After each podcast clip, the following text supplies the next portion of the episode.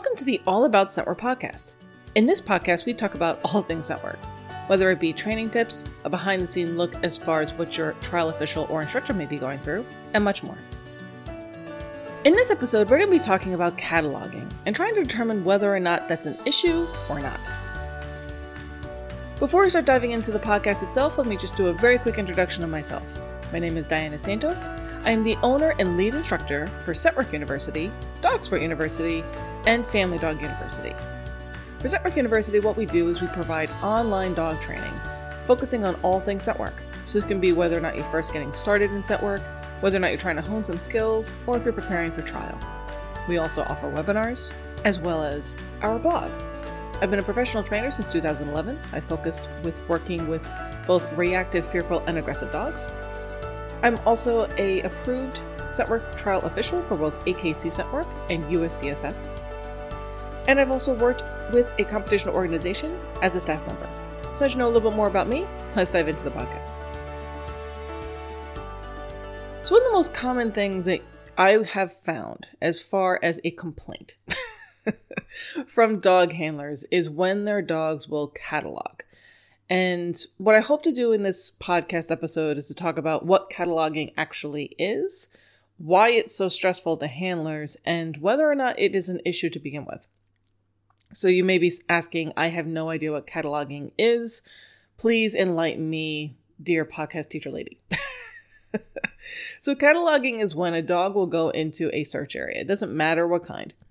And let's say there are multiple hides in that search area, let's say two or three. And the dog will go in and they will actually find those hides, but they don't communicate it to the handler in either way. Whether or not the dog has been trained a formal alert behavior or not, it's almost as though the dog is going in and saying, Let me find these first, and then I'll tell you about it later. From a handler's perspective, particularly when you're competing, this is nerve wracking. because when you go into the space and your dog is moving around and doing all kinds of stuff, in your mind, all you're thinking about is time. And they haven't committed to anything yet. They haven't told you about anything yet. They haven't even shown any natural tells of, yes, that is definitively a hide. That is not just me figuring out where odor may be going or odor may have been or where odor may be trapped or anything like that they have not communicated any kind of decision point to you whatsoever, formal behavior, alert behavior, or not. so, as a handler, it's super stressful because you're sitting there at a trial waiting for that communication from your dog. Again, whether or not you have a formal alert behavior such as a sit, a pause, a down, a bark, stand on their head and spit nickels, or you're just reading their natural tells. You're not getting any of that because your dog is trying to get this information first. So, from a handler perspective, cataloging you would think is a huge problem. because from a handler standpoint, you think this is actually going to take more time. The dog could have just told you when they first found the hide instead of having to find all of them and then tell you about it. I have to tell you though that that perception I think from my experience is actually incorrect. Now here's the interesting thing. For the dogs that I've seen, either in person when I was officiating or when I was working in Scorum and I knew of the dogs who cataloged, because they were either students or colleagues or whatnot, or in going to seminars and watching lots of videos and other dogs work. The interesting thing about dogs who catalog is that typically speaking, in a very general term, they're faster than dogs who don't catalog. I'm going to say that one more time. the interesting thing about cataloging for dogs who catalog is they actually turn out to be faster as far as their overall search times than dogs who don't catalog. Now, there hasn't, to my knowledge, and there very well may have been, I just don't know about it, a formal scientific study about this, a A and B comparison test or anything like that. Dog who catalogs, dog who doesn't, and then making certain that you have different categories of dogs who don't catalog. But I think when people are viewing this in the lens of what is fast or what is not, obviously search times will tell you all the information that you need to know. But every dog has their own searching style. So what I'm going to guess, and this is an absolute guess, I have no imperial knowledge or data to back this up. but what I'm going to guess is that a cataloger is going to be a lot more efficient, to the point, and will be faster of an overall time than a dog who runs into the searcher, stirs all the odor up, and is zing zanging and ping ponging all over the place. That would be my guess. And that's what I'm assuming that we're seeing as far as the differential as far as search times is concerned. Now, why would that be? Because again, when we think about this from, you know, a million miles up, of course it would be faster if my dog just told me about the hides and they found them. Why would it be faster for my dog to tell me about them afterwards? Because you have to think about how it is that the dog is actually going about this. And there's a couple of different parts to a cataloger. But the most consistent theme that I've noticed is that the dogs who tend to catalog are dogs who want to be right. So when your dog catalogs, they're making 100,000% certain they actually know where the hide is before they tell you about it at all, before they make that final decision point. That's important because they're not just throwing behaviors at you, they're not just guessing. They are making absolutely positively certain that as far as they know, that's where that hide is, and then they tell you about it. That's really important. Because I could have a dog go into a space and they could be throwing behaviors at me left, right, and center. But if that's not where the hide is, that doesn't help me. Sure, they did that three seconds into the run, but it's nowhere near the hide. It's on the other side of the search area. That doesn't help me. I want a dog who works efficiently. And I think that this is where, just as handlers, we need to be a little bit more, I don't know if honest is the right word, but we just need to be more open in how it is that we're viewing our dogs and what it is we're actually asking them to do and what it is that we need them to do, particularly when we're talking about competing.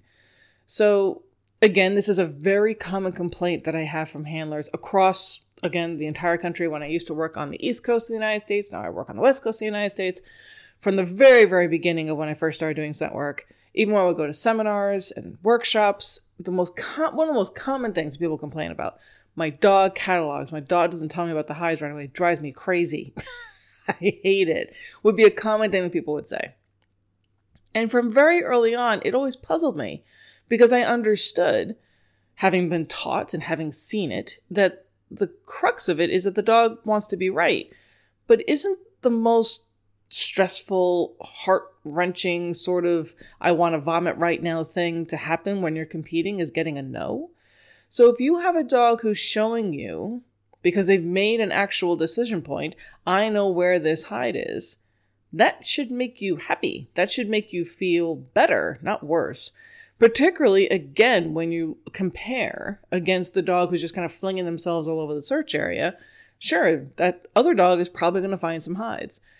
But depending on the type of odor problems that you're posing, they may actually miss some because they're just flinging around too much. if they just slow down and were a little bit more focused, they may actually find more. So, what does all this mean?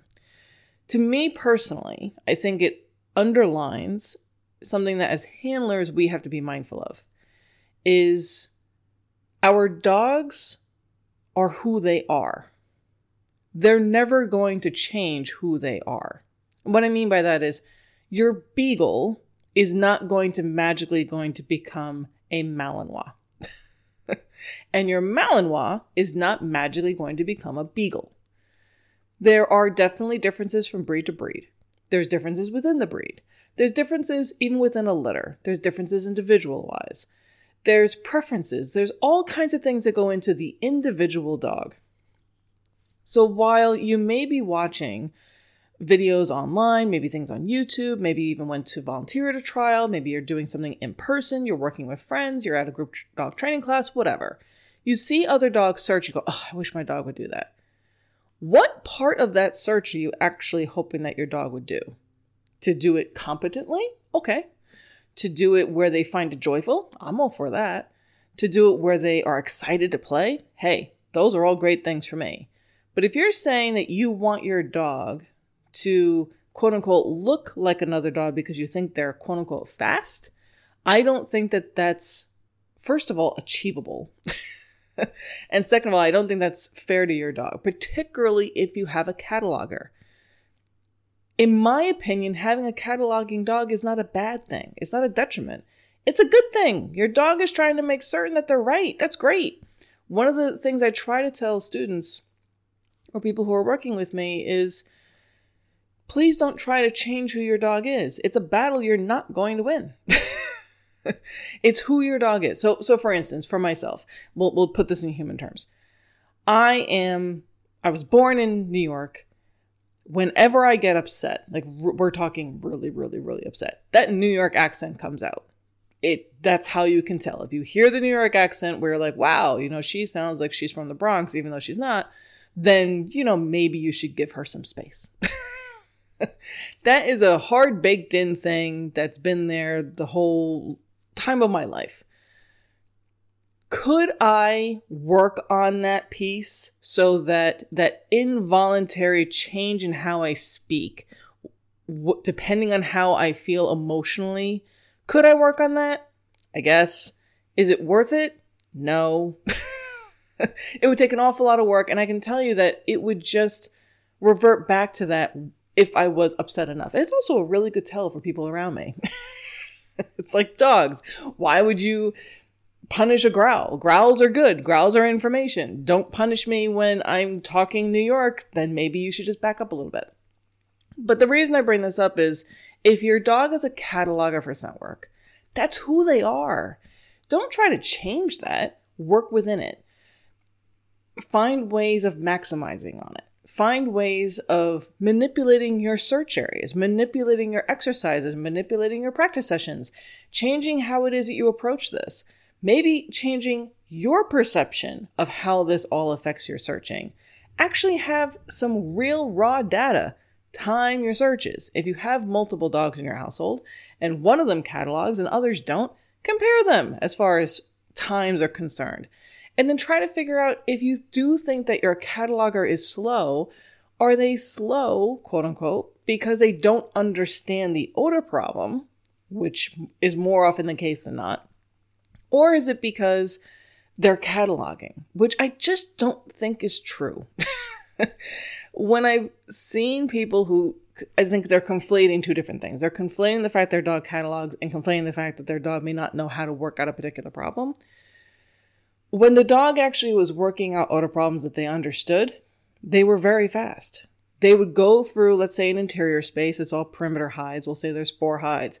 They go around the entire perimeter. They smell them all out. If you watch that video really super closely, you can see tiny, tiny, tiny tells. Okay, there's a hide there, there's a hide there, there's a hide there, there's a hide there.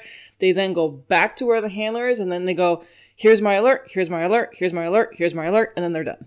I mean, you can't ask for anything faster than that. like that's that's brilliant. So, what I'm hoping that we can do as handlers is to understand what it is that we're trying to work on in any given moment. Recognize who your dog is as a hunter and then try to figure out whether or not that is a problem. More often than not, it's not. it's just who they are. And then you have to figure out do you want to maximize on certain parts of that thing that they present as? Do you want to maybe fine tune it? Do you want to improve it? Do you want to finesse it a little bit? But know that that's who they are. That's probably always going to rear its ugly head at some point. And it may not be an ugly head at all. As far as cataloging is concerned, in my opinion, it's a very beautiful, wonderful head. I think it's a fabulous head. So, again, this is a very, very common thing that people complain about, particularly when you're talking about competition, but even for people who I've worked with who weren't going to be competing, but they would be in class. And they're like, oh, they're doing that cataloging thing again. it's like, and the problem is what? Your dog was the only dog who found all the hides in their run. All the other dogs missed one. Be like, it, we have to understand what it is that we're we're asking our dogs to do. What is the end result? What is the goal that you're looking for? And just be really specific about that. And then try to figure out how can I get there? if you're again for competition, if your goal is I want my dog to find all the hides, I think that's a perfectly fine goal. Then obviously you would want to break down each of the different types of odor puzzles that could possibly be posed and ensure that your dog could do those individually a lot of this is just going to take time and practice. There are people who, when they're working with their dogs, if they were to have someone else handle the dog, that person would have no idea what that dog was telling them. That's not what scent work is about, though. Scent work isn't about you being able to hand your dog off to Joe Schmo A and have them go do well. Scent work is about you doing well with your dog. So if you have that kind of connection with your dog, where they may not have to stand on their head and spit nickels, but you know when they've made that final decision point, that's all that matters. I mean, that, that's it. That's all you need. You just need to call alert correctly. That's it. So, again, I think a lot of this stuff is people conflating what it is that scent work is really about, particularly when we're talking about competition. But also, you know, keeping up with the Joneses, trying to figure out, okay, what's the fast track? How do I get to, you know, excellence quicker? Which, again, in my opinion, is is not the right way of going about it. I think the journey is a lot more important. And if you take your time, you can figure out the things that you really enjoy about the journey and things that you may not enjoy about the journey. And then you can make better choices as far as what it is you want to do, not only as far as competition, but the types of games you may want to play if you just want to play at home. Or maybe you want to do it on field trips. Maybe that's the time that you jump in the car and you go to new places with your dog is when you're going to go play scent work. But you found that you don't want to practice in this place, this place, and that place that's okay. So how how does all of this wrap up, Miss Podcast Podcast Teacher Lady, with cataloging? Should I be doing anything if my dog catalogs? And I would say yes. One, you should try to tell if that's exactly what your dog is doing. And the way to tell that is if perimeter searches are the easiest as far as interior searches, you can do it with a container setup as well. But if you have a number of hides, you know, usually you need to have at least three to really see if that's what the dog is doing.